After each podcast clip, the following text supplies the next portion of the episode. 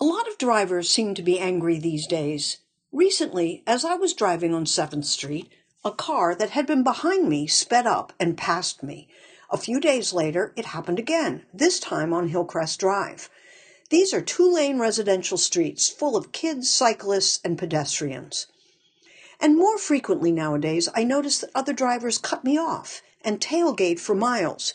More signs of angry driving. I'll be the first to admit that I'm a careful driver and tend to stick to the speed limit. In the past, this has seemed like the best way to stay safe. I'm not so sure about that anymore.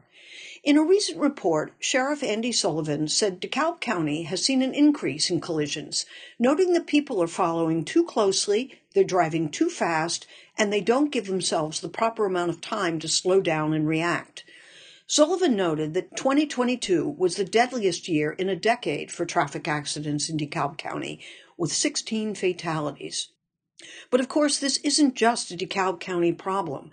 People all over the country are noticing that during the past few years, more drivers have been exhibiting rude and reckless behavior. Perhaps it's because of the pandemic, or maybe it's the divisive times we live in. Whatever the reason, it's important to remember that we all share the roads and want to get home in one piece. I'm Deborah Booth, and that's my perspective.